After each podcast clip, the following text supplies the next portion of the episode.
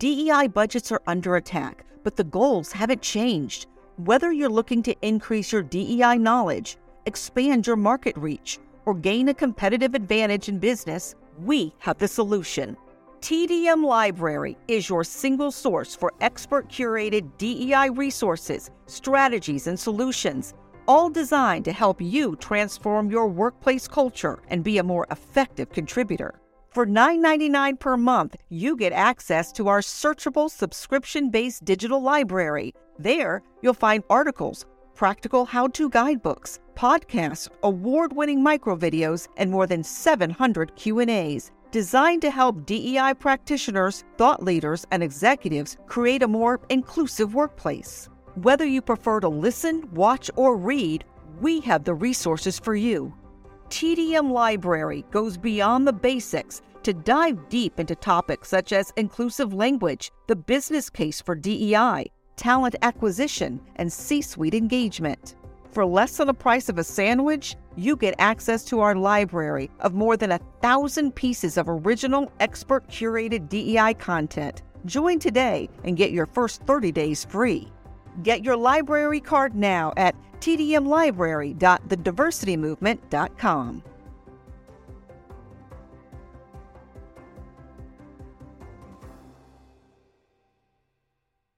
You can't stop me, nothing's gonna stand in my way. Nothing, nothing.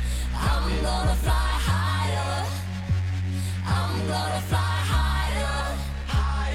Welcome to the Donald Thompson podcast. Uh, today I have an opportunity to talk to Ryan Vet, and uh, he's both a marketer and, more importantly, and more germane to this topic, a entrepreneur. And what we're going to talk about today is how do you not only have an idea and a concept, but how do you transition that concept in something that's commercially viable? Ryan, welcome to the show. Thanks for coming on. Yeah, thanks for having me. One of the things that uh, Ryan we like to do is we kind of dive into the subject matter is let's just take a step back and talk to us a little bit about you, right? Where you from, where you grew up, uh, brothers and sisters, a little bit about the family, and then we'll just talk as friends and kick it a little bit. Yeah, well, I appreciate that. I, I have the uh, quintessential, probably non exciting entrepreneurial journey. It did start with a lemonade stand. And, and I say that tongue in cheek, but also very seriously. That lemonade stand, I quickly realized as I grew up in the suburbs of Chicago that it could be more. And so I, I did some product diversification, called the Daily Herald, which is the big newspaper in Chicago, when I was about nine years old. And they said, yes, ma'am. And I was devastated and so like any entrepreneur right when, when someone comes at you and, and they they put an obstacle in your path you figure out a way around it so instead of paying the i think it was like 20 or 30 thousand dollars a day for a full color back page ad that i had requested uh, they they decided or i decided rather that i did not need to go with the local newspaper and i could do my own so i started newspaper for kids uh, a whopping two issues and uh, went to about nine households. It did go to two states. Uh, I mailed it to the only friend I had in another state at the time. Uh, but I say all of that slightly in jest, but also seriously because somehow one of those uh, nine printed copies with my parents' inkjet that they spent too much money on ended up in a local business. And, and someone said, Hey, you do design work. Could you do design work for me? They had no idea I was nine. And so over email, I, I said, Sure. I am totally capable of doing design work here in my qualifications. And so that's really how I got into graphic design and launched my first marketing business. So uh, it is the quintessential entrepreneurial journey with an interesting twist. That is awesome. So I want to unpack that a little bit. You know, for me, I started out in elementary school selling Jolly Ranchers, getting a you know not just a little bag. I would go buy them uh, by the pound, and then and then sell them you know sell them for a quarter a piece. There's something about that entrepreneurial bug that mm-hmm. can be identified early on. Where do you think that came from? Were your parents entrepreneurs? Is that something they taught in the home? Did you have a relative? Like, where did that spark, right, that you could be your own boss come from? That's a great question and something I, I think you're totally right on buying the, the pound bag versus, you know, the what 12 ounce bag and, and selling them. My dad, it was a pastor in Chicago. Uh, my mom was a nurse neither one of them super high paying jobs at the time and living in the Chicagoland area, definitely not the dollar didn't go quite as far. And so they always said you can have whatever you want, but you're going to have to work for it. And they didn't ever limit anything from me or limit my ability to get something but they always encouraged me to pursue different and creative ways to get uh, the different things i wanted. So at the time it was a playstation. I think it was like a ps1 or whatever came out. I don't even remember. And I, I bought it and i ended up not using it which was a whole nother lesson that we can unpack another time. But it was this idea of hey if you want it absolutely don't I'm not going to tell you no, but you have to be creative. Here's what we're going to come with. And they told me how much they were willing to give and how I had to come up with the other. I think it was like $160. I mean, that's really powerful because that links motivation, right, to that creative mindset, to then that financial outcome. And I think that, you know, sometimes, you know, our society today a little bit, and, and I will be a little pejorative. We went through a period in our country where everybody got a trophy, everybody got a ribbon. Yeah right? And what yeah. you're describing is your parents gave you that unlimited freedom to dream, aligned with right a work ethic that says you got to put your mind and your motivation and your work together, and then you can have what you want. Yeah, that's so true. And there's a great book called Everyone Gets a Trophy. Uh, it talks about marketing to millennials. I got into speaking about a decade ago now, and it was to a group of realtors about the topic of millennials because millennials weren't buying homes. And so, fast forward uh, 10 years later, I wrote a book, Cracking the Millennial Code, talking about that very same thing. And it's talking about how sometimes you you're faced with things in life and obviously generational cohorts are very much segmented in a group and, and, not looking at the individual. But there there is the reality that my generation and i'll admit i got honorable mentions for many things i probably didn't even deserve that for um, growing up that we got a trophy. And, and so I, I unpack that a little bit more in the book I mean, that's fantastic. One of the things that I would like to to start out with, tell me something interesting about you that I wouldn't find on the internet on your LinkedIn profile, kind of that standard surfing. Tell me something fun and interesting about Ryan. Yeah, so lemonade, I, I would say, was my my start in the beverage industry. I went to college and I needed to make some money because I was paying most of my way through college. I did have a little bit of financial aid and a little bit of help from my parents, but I know I had four years ahead of me and I chose a private institution. Uh, and so I had to make money. And I decided to open a coffee shop in my dorm room. Uh, I saw a very interesting opportunity with my suite mates to serve coffee at certain times. So I actually posted hours on our suite door and I ran a coffee shop. We had like 30 different drink options I had a little espresso machine that was like 89 bucks and I made that back in like two weeks and all cash business. And I did pay taxes on it. I always am firm believer of giving to Caesar what is Caesar's. Uh, but did that and ran that out of my dorm room. Fast forward four years, I opened a coffee shop across from campus. But my, my real first coffee shop on Elon's campus was in my dorm room called Cafe Segreto, meaning cafe secret in Italian. That is awesome, right? Like, uh, you know, we're diligent paid your taxes, right? Did the right thing from that respect. But as most entrepreneurs, we don't mind living in a little bit of gray, right? As we as we chase those those ideas, and that that is really really powerful. When you think back in all the different twists and turns from your entrepreneurial journey, let's talk a little bit about lessons learned.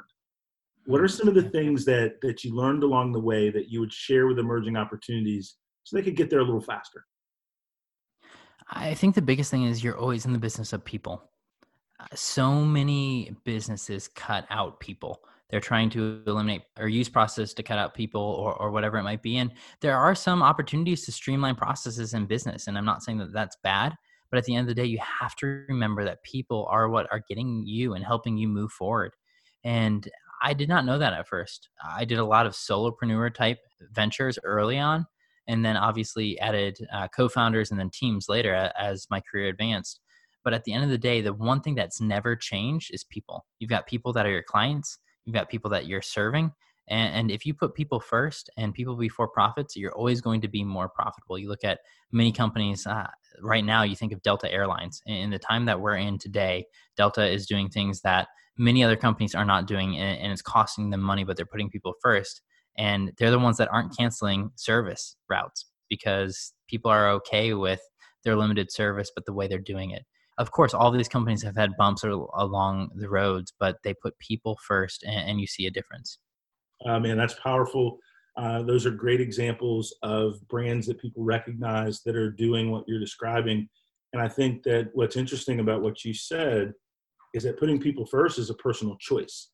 Some advice to entrepreneurs, right, may take more funding than I have, may take mm-hmm. more knowledge than I have, right? The mindset you just described is a personal commitment to do business a certain way, build it into your culture. And, and I think that's really important. When you've grown companies and then moved from solo entrepreneurs and now driving into having employees and partners and different things, what are some of the ways that you look at who you work with so that you actually can maintain and grow that people first mentality? How do you recruit? Uh, that's a great question. And I look to a lot of books I've read. A lot of them come out of Silicon Valley, and they talk about you're hiring the dream, uh, the dream team. And uh, I think the best one is Patrick Lencioni's Five Dysfunctions of a, a Team. It's a fictional book based on non-fictional data, if that makes sense. Basically, what he does is Patrick Lencioni goes and unpacks this fictional startup on the West Coast out of Silicon Valley and how they've hired this dream team, but it's the the rock star marketer.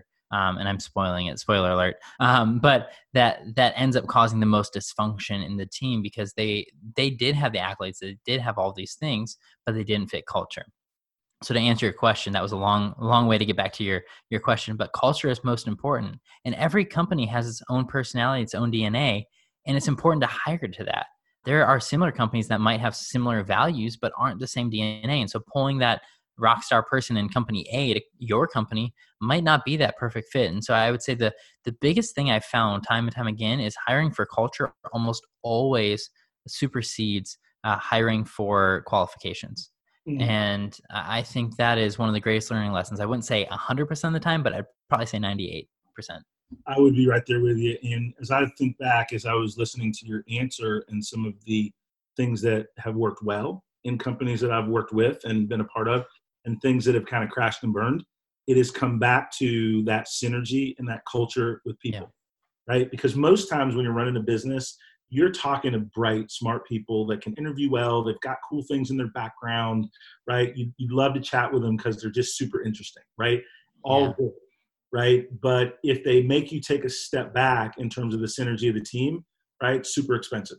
Oh, absolutely, absolutely. And I, I have the opportunity to run a, a couple of or own uh, a couple of coffee shop and uh, craft beverage knowledge. This is what we call them: coffee, beer, wine, and whiskey. And one of the things there is yes, you can have awesome bartenders, you can have awesome baristas, but if they don't fit the culture, everyone on the team's unhappy. And and the same thing is true in corporate America, but I think it's harder sometimes. It's more undercover to find it, and you have to kind of dig a little bit further. But in these situations where you've only got two or three baristas running running a shop and, and one doesn't fit, everybody on the team, even the late night shift, can be affected by the person that worked not even at the same time because of how they cleaned, how they conducted themselves, how they interacted with customers.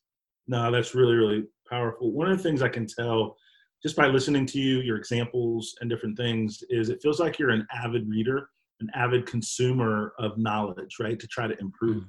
What are some of the foundational books, right? If somebody were to come to you for entrepreneurial advice, but even though you wanted to, you just didn't have time to help them, but you could point them in the right direction to some resources, right? Where would you point them? I've got a whole laundry list of business books, and, and they're great, and I could point them to uh, the listeners today. But I do want to give an example of an author that called me on Wednesday uh, a couple days ago, and personally called me because he found out it was my birthday, and he knew I was a huge fan of his first book, which is probably a decade old now, um, but called me to say thank you for repping my book. His, his name is Mark Sanborn. Uh, his book is called The Fred Factor and it talks about how a, a mailman went above and beyond to just exceed all expectations. I have used this book in many of my consulting opportunities and many of my lectures across the country and the globe as a reference point. But then when when Mr. Sanborn, I've talked to him a couple times over the last decade, but when he called me on my birthday because he knew it was a milestone birthday, and, and I, he, I missed his call actually, didn't know it was him. I called him back he missed me and then he called me back again and we t- talked for about 30 minutes it proved everything in his book so i have to start off with saying the best book because of the freshness is the fred factor he's also got the fred factor 2.0 by mark sanborn and talks about caring for people which is what we were just talking about a couple minutes ago beyond that a lot of people try to figure out the entrepreneurial journey. How do you become the next Mark Zuckerberg or how do you become the next Bill Gates and all that? And, and there's books on that. I would say one of the most interesting books for me who has spent most of my career in software and I don't write a line of code like I know you said in your, your last one of your last episodes this season. you don't write a line of code. I, am with you there. But is uh, Shoe Dog by Phil Knight, the founder of mm-hmm. Nike. And he goes, he writes it himself, which is very impressive because he wanted to be a journalism major, first of all, but then got into shoes. Uh, and he talks about the true grit and, and perseverance it takes to, to run a startup. And it's in a different industry than what a lot of entrepreneurs are trying to pursue today. But I highly recommend that book. And like I said, I've got about a dozen others there on my website. You can check out my my list of recommended books. But those two right now come to mind as we're talking today. And you've got a couple different websites for different businesses. So share with me the website that we'd go to to get those list of books. Yeah, so my personal website, ryanvet.com, R Y A N V E T. It's pretty simple. People try to add extra letters to vet because it's such a short name, but that's it. Three letters, V E T. Um, go to that website. You can get all my recommendations on books and book reviews on my blog, uh, linked from that website as well. Oh, fantastic. No, that's great in terms of sources of information because I think with so much out there uh, where you're a fingertip away from opinions and perspectives on Google, one of the things that's been really important to me is to curate great sources of content from mm-hmm. people that are going in a direction I'd like to go, right? Yeah. Because there's just so much out there that it's hard to choose what to listen to, what to read, who who to trust.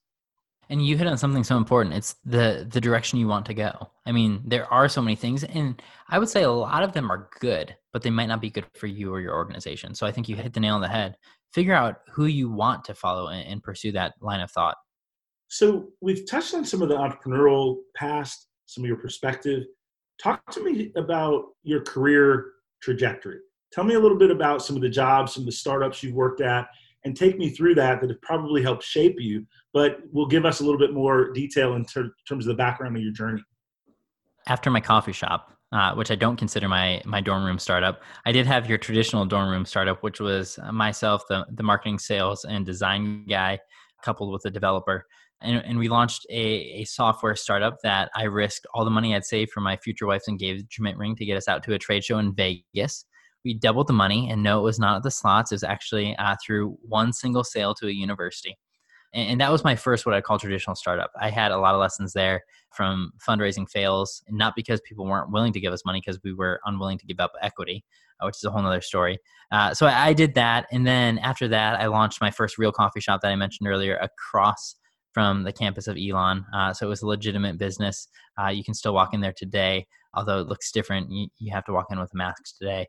Uh, so that was my uh, another business I had, and then I went to work for a company called Anutra Medical. It, it's a medical device startup. It's still around today. It's based out of the Triangle. Uh, a dentist by the name of Dr. Daniel Davidian in Raleigh founded this painless instant anesthetic. If you want a shot, you don't want it to hurt, and you want it to work fast uh, that's what Dr. Davidian figured out. Had the opportunity to to help that brand from pre 510k approval for those of you in the medical device world. You know that's an ambiguous time, all the way through marketing and growing that to a multi-million dollar company. After that time, uh, there was just a, a lull in that that industry and I was open to new opportunities. And I had an opportunity to jump to what I consider a sister company, a, a similar investor profile, and hop on over to Netsertive uh, which is a marketing company in, in, the Triangle, great digital marketing company. And so worked with them for a, period of time. And then in that time, I, I, was getting restless as an entrepreneur does. We don't always make the best employees. And, and I was looking for the next opportunity. And I had this idea for the gig economy. Uh, in the back of my head. I'd seen Uber, I'd seen Lyft, I'd seen all of these companies boil up from from nothing to something, and I said, "There's so much opportunity in the gig economy but it's just not replicable. Eh, you've got Uber, you've got Lyft, you've got all the other companies, Blackline and everything else that's failed. How does someone start their gig economy without several million dollars? Because it costs a lot of money to balance the marketplace, costs a lot of money to build the tech. And so I started uh, in dental, which was familiar to me both from my time at Anutra Medical as well as my wife being a dentist. I had the opportunity to launch a podcast in the space, do a lot of writing in the space, speaking in the space and being a keynote speaker at a lot of national meetings. And, so uh, I was like, I can start in dental. This is an industry ripe for picking. Found out it's about a $40 billion a year industry when it comes to dental staffing. I was like, okay, that's a, a decent market size to play in. So I launched Boon. And going back to our earlier conversation uh, about people, I wanted to launch a company with a mission that was all about the people that we serve. And so Boon is an old English word, and it took me the longest part of this company was actually finding the name. And it's an old English word that means doing something good or beneficial. And and so that's why we picked the name. You know, bon, bueno, bonicio, depending on what languages you know, but it's all the same root Latin word. And I decided to to use that as, as the name to build this company. That's this idea of practicing good. And it's not good grammar, but it, it's this idea of dentists are practicing, medical professionals are practicing. They're doing something every day, and we want to help them do it well or good to go along with our name. So we launched Boon uh, in 2018 as a software platform, allowed signups in late 2019, and started getting traction, growing about 30% a month by late 20 literally last month of 2019 december last year up through 2020 and then all of a sudden covid hit and dental practices were closed down and everything else and our, our revenue went to zero Mm. and so i said well this was never this was never about the money first of all and, and this was never just about one industry we built a platform that was scalable to literally any industry and it was the idea of empowering people to work when they were able and how they wanted to and so we very quickly took our gig economy or marketplace platform and scaled it to about a dozen other industries during COVID. And so we are no longer, even if you look online, it's like the marketing agency uh, fallacy. If you you're a marketing agency, your website's usually the worst because you've updated everyone else's first. That's like us. We're still a dental website if you go to uh, doingboon.com, but we have entered into law, commercial cleaning, residential cleaning, cooking, per- personal service cooking, coffee roasting, wine subscriptions, and everything else because we're matching customers on demand with a need and matching them with the best person possible. So we've we've made some major major uh, pivots during during COVID and this time, uh, but it's gone to fulfill our mission of practicing good and helping people get access to things that they otherwise wouldn't, including our, our some of the people on our platform that are working, getting access to to capital or cash that they otherwise wouldn't have been able to get. man that is powerful one of the things that everyone is struggling with right? It's you know you think about the age of covid right? We got some racial Yeah, unjust and societal issues that we're dealing with. So this is a time in our country and our society that chaos is kind of the norm right? And Right. there are businesses that are ebbing and flowing and you describe growth growth growth growth hard stop right? Oh yeah. talk to me about you Talk to us about the pivot. Talk to me about the emotional mindset right of how to think through that stay enthusiastic and figure out that next thing to do Yeah. So I was on a plane on on March 5th or 6th. I'll have to go fact check my dates, but whatever that uh, Thursday was, and the plane was full. I was speaking at a conference in San Francisco the next morning, had a book signing, got on the plane that afternoon. Uh, so I was on the ground for less than 24 hours. It was about 20 hours. The plane was empty on the way back. This was a week before the government in any state had talked about COVID.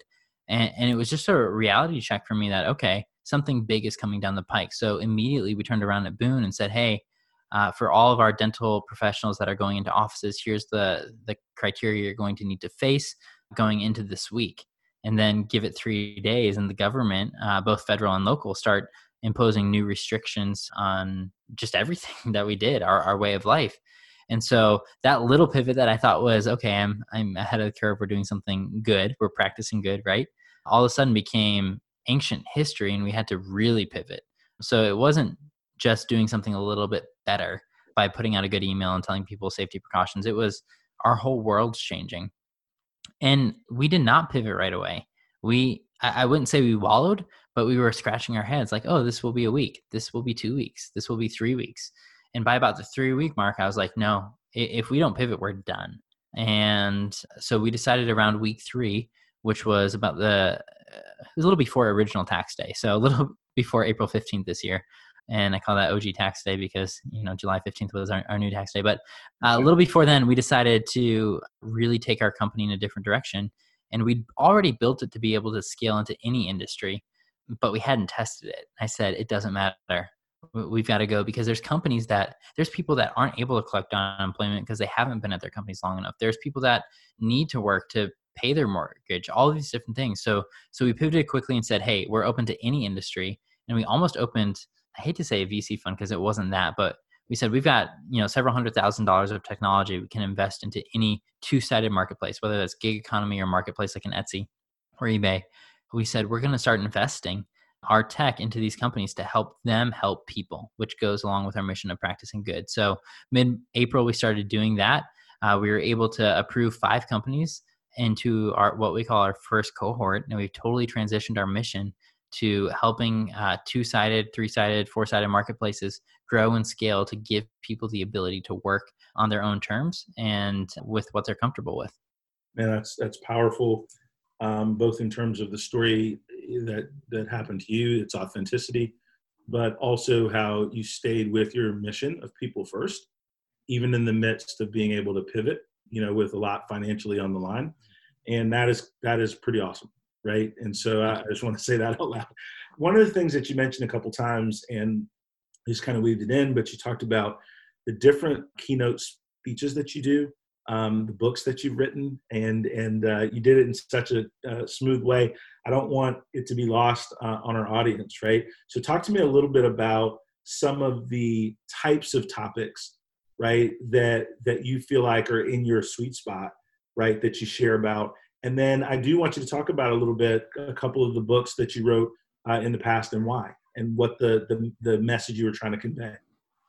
Yeah, I think a lot of those, and I thank you for that opportunity. I think a lot of them coincide, so I can probably answer them simultaneously. The first one, which doesn't have a book, so I'll start there, is uh, creating experiences worth sharing. And that is just something that I learned early on. You look at uh, the story of the Walmart smiley face sticker or the, the Starbucks Frappuccino, uh, those were created from entry level employees that want to do something different for their team members. It goes back to the Fred Factor book I was talking about earlier.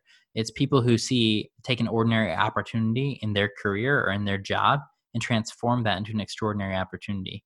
So my creating experiences where sharing a lecture really explores what it means to from whatever seat you're in, whether you're at a you know a Fortune 50 or you're at the mom and pop business down the road, how to take your job and take it to the next level and just make a difference for the people. And again, it goes to people that we've been talking about a lot today, but to the people that you interface with every day, whether that's your team, teammates, your your bosses, uh, or or your guests or customers. So that that's kind of one of my big lectures and topics.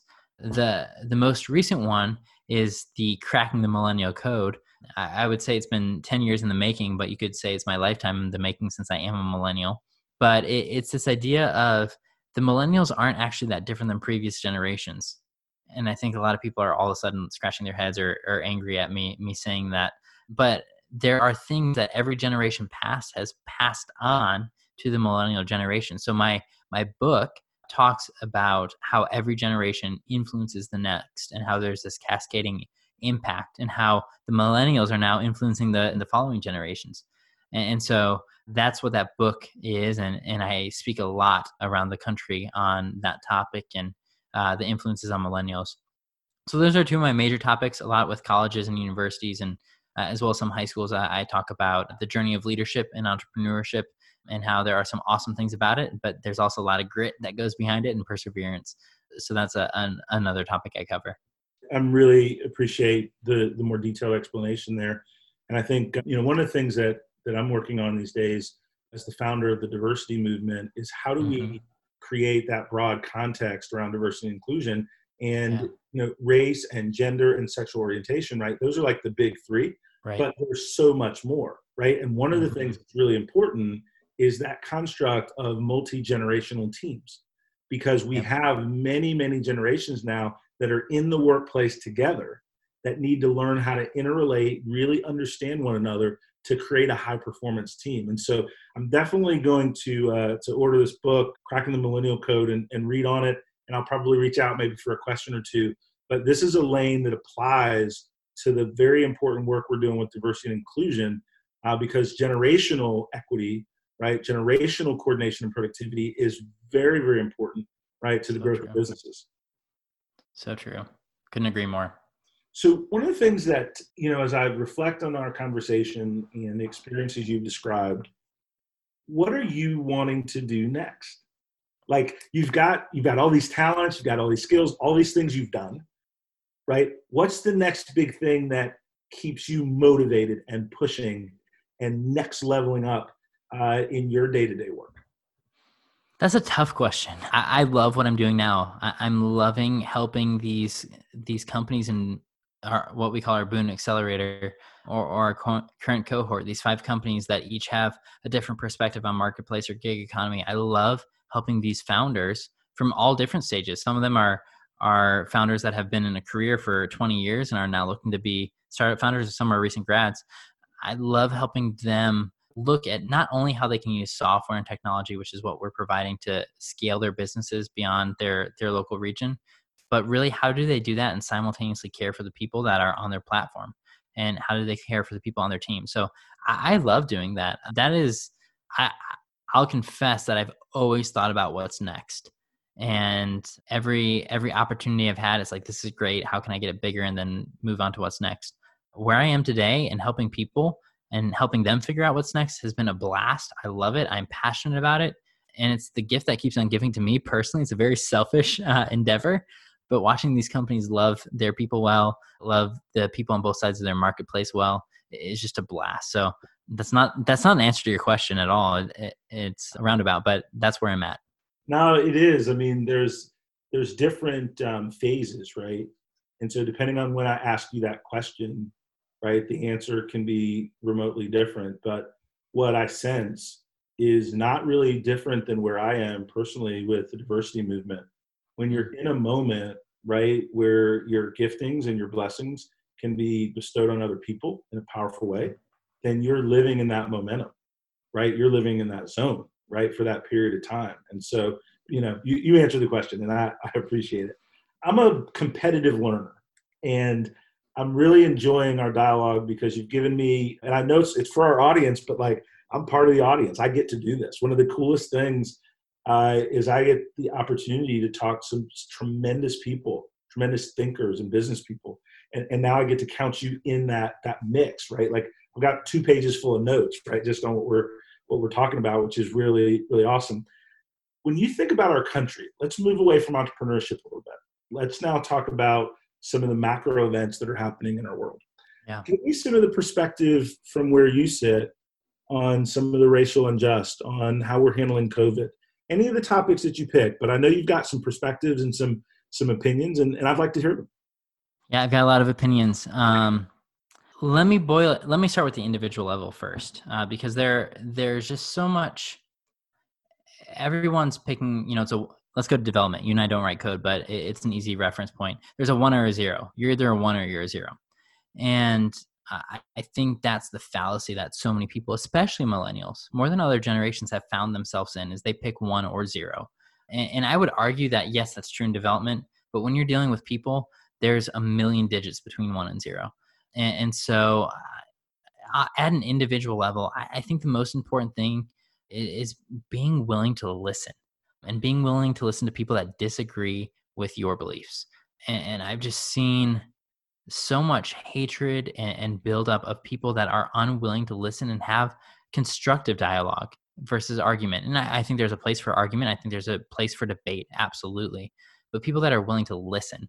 And you have to worry about yourself first before you can worry about what someone else believes. And if you're not willing to listen to what someone else believes, feels, is hurting, if you're not willing to lament, understand what other people are saying, then I think you're fundamentally flawed. And I'll say that that's a I know that's a bold statement, but I, I think the people that fail to listen to others and at least engage in dialogue by listening first are, are just missing out on a huge opportunity to really change our our not only our country but our world's trajectory. No, that's powerful and and and forcefully said in an eloquent manner. What do you think when you look at hope for the future? Because we are so partisan, we are so separated, we are so. If you're not align with my belief system 100% you are my enemy right like that that's kind of a lot of the culture the thing that gives yeah. me hope from my perspective and and i'm very fortunate is a lot of the leaders that i talk to a lot of the people that i work with are trying to find a way out of that chaos mm. right? They're really trying to lean into how to be better, how to have that different dialogue. And so that does give me that kind of that momentum, that emotional momentum to, to keep going. When you think about millennials specifically, mm-hmm. right? How how do we change that paradigm for the next generation of leaders that are going to take our country forward? How do we do it better? Mm-hmm. Yeah, I think it, and it sounds cliche, but I, do stand behind it. It's leading by example. If you if you don't agree with a millennial's perspective, let's just take that as an example since that's on the table. Listen to why their perspective is the way it is. And if you listen, I will almost guarantee, can't promise, I'm not going to promise for other people, but they will listen back because they'll be so shocked you listened. Doesn't mean you have to agree. And I think there's a fundamental difference between listening and agreeing. And, and I'm not just saying that with millennials, but across the board. If you're not okay with someone else's perspective, at least listen to it, acknowledge that you heard it, and feel free to debate it, argue it, whatever you want to do, but respect it and listen to it. And I think we, especially millennials, and I'm generalizing a little bit on behalf of my generation, but we are used to a, a projecting persona. We have had social media, we've had identities, we've had blogs, we've had these things where we project who we are, that we aren't good listeners. Because if you have comments we don't like, we swipe and delete them or we restrict them or we block them and again i'm generalizing and this is not the case with everyone and i just got blocked from a bunch of people saying that but and that's okay because they're not listening and, and that's their problem and they'll catch up with them later. But i think again we if it's a golden rule do unto others as you'd have them do unto you. If you want to if you want to make a change at least listen to someone else's perspective because you might be wrong but you also might be right. And if you listen first the other person might listen.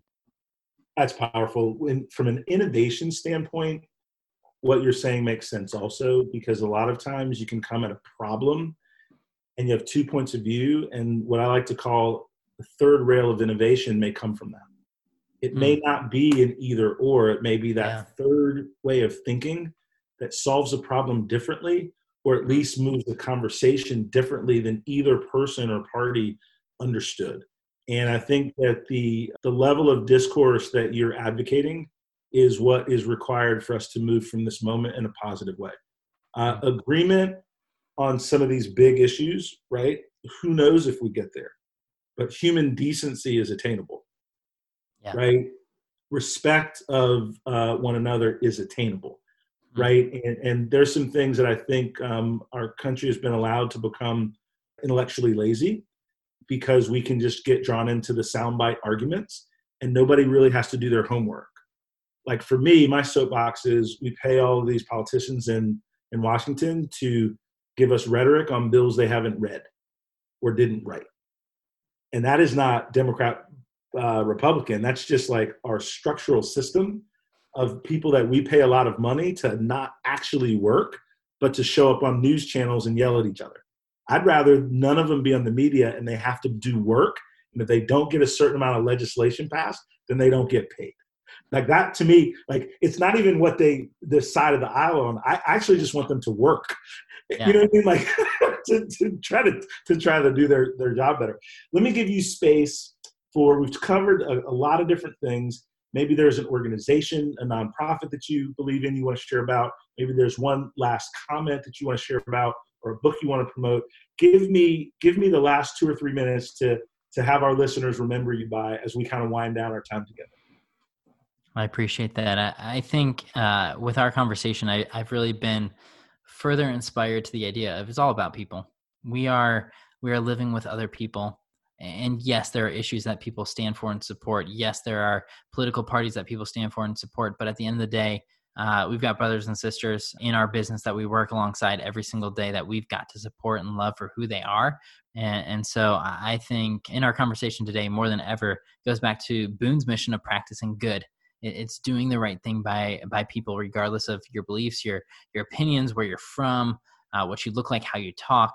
It's just who you are, and, and loving people for who they are. So I, I think this conversation, though that's been a passion of mine, has solidified that even more. It's it's about just loving people. Ryan, it has been my absolute pleasure to meet you. Um, I look forward to reading more more of your stuff. I encourage people to go to ryanvet.com, r y a n v e t.com, and and get to know you a little bit better. And again, my friend, thank you very much for spending time on the Donald Thompson podcast. Your time's appreciated, and uh, you're welcome back anytime, my friend. Thank you so much. I fear, I question my drive. I tell myself I'm worth it. No one's perfect. I gotta try. I'm working at my This podcast is edited and produced by Earfluence. If you're looking for more information on how full service podcast production can amplify your voice, build your community, visit earfluence.com.